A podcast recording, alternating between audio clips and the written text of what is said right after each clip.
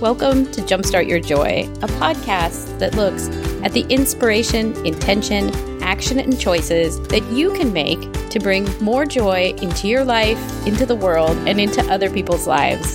This is your host, Paula Jenkins. Welcome to episode 242 of Jumpstart Your Joy. Welcome back, you guys. Today is Thursday, March 26th, and I decided I wanted to record another Three Joyful Things episode. This week on the podcast, I was really lucky to have Tara McMullin join me, and we were talking about pivoting and how you can embrace change as a business leader. And while we recorded that episode before the coronavirus hit, I felt like it was such a timely conversation because so many of us are facing change right now. So, before we get to the three things that you can consider for this week, uh, I want to give you a quick warm welcome. Say thank you so much for tuning in this week and today. And I hope that you all are well and um, hanging in there. If you want to find out more about the show, Jumpstart Your Joy is a podcast that launched in 2015, and you can find everything you need to know about it over at jumpstartyourjoy.com.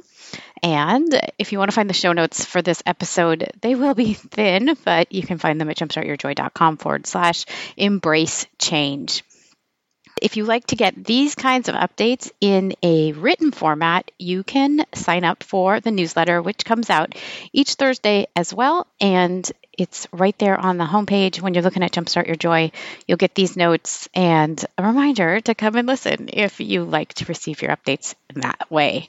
So, my quick thought for this Thursday is it was really lovely having Tara McMullin come on and talk about how over the last few years she has really changed her business model and the way that she approaches her business in her life. I think so many of us are in this immense amount of change right now.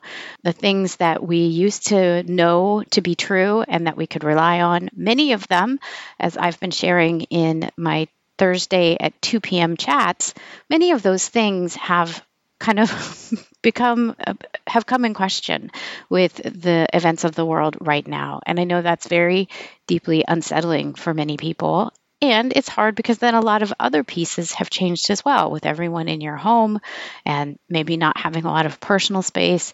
It does become difficult to manage the day to day in ways that we're used to. The thing that I took from Tara's conversation this week and that's resonating with me right now is how she talked about in her business going from a place of where she felt like she needed to be presenting herself as an expert and going to a place where she has all the answers to very genuinely accepting that she could come from a place of service and sharing her experience instead of advice. And I think that's really important during these times because if we can reach out and share our experiences with each other, and if we can look at things with new eyes, I think we are going to be in a position where whatever comes, we'll be ready for. So, the inspiration this week is this quote from Tara. I realized at some point that wasn't working for me anymore because what I wanted was to be the kind of person who, name the traits of truly successful people, not people who are blatantly self promotional in the grossest ways, not people who like work 80 hours a week, but I wanted to be like the people that I knew that I really looked up to and were running incredible businesses in very sane ways because they were really applying themselves. And the intention that I am setting is how can I look at this situation that I am in with beginner's eyes, with new eyes? How can I look at each moment from a place of love and check my reaction in the gap moment to see if I'm coming at something from a place of fear? How can I? It's my intention to remain open and accepting and hopeful during these times. The action here is maybe something different than you would expect from me during during this time.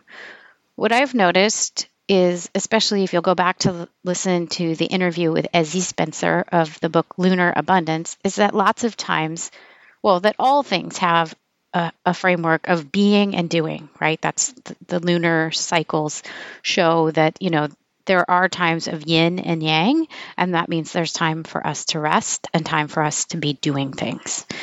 I feel like this is a giant shift for all of us, and that we are being tossed or thrown into a time of being when all of us are so very used to being in a time of doing. So, how in this time can we ease into allowing things to be in a being state? How can we allow ourselves to rest more? How can we allow ourselves to accept that there might not be a lot of action going on right now, other than keeping up with news and trying to be mindful of what's going on?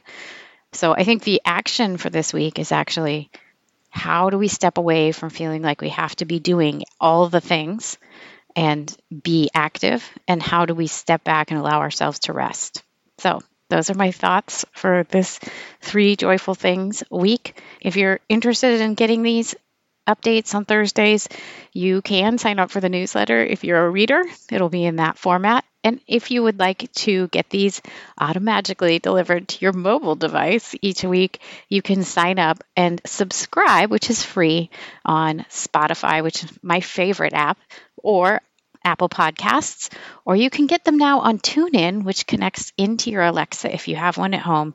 And then you could play a podcast in your home. There's so many great podcasts out there. There's ones for kids and and you know, there's storytelling. There's all sorts of interesting things out there that you could use this time to check out some new podcasts. So, thanks you guys so much. I'll talk to you on Tuesday when Fred LeBlanc of Cowboy Mouth joins me. And I hope you'll come back for that episode because it's a good one. And until then, I hope that your days are filled with so much joy.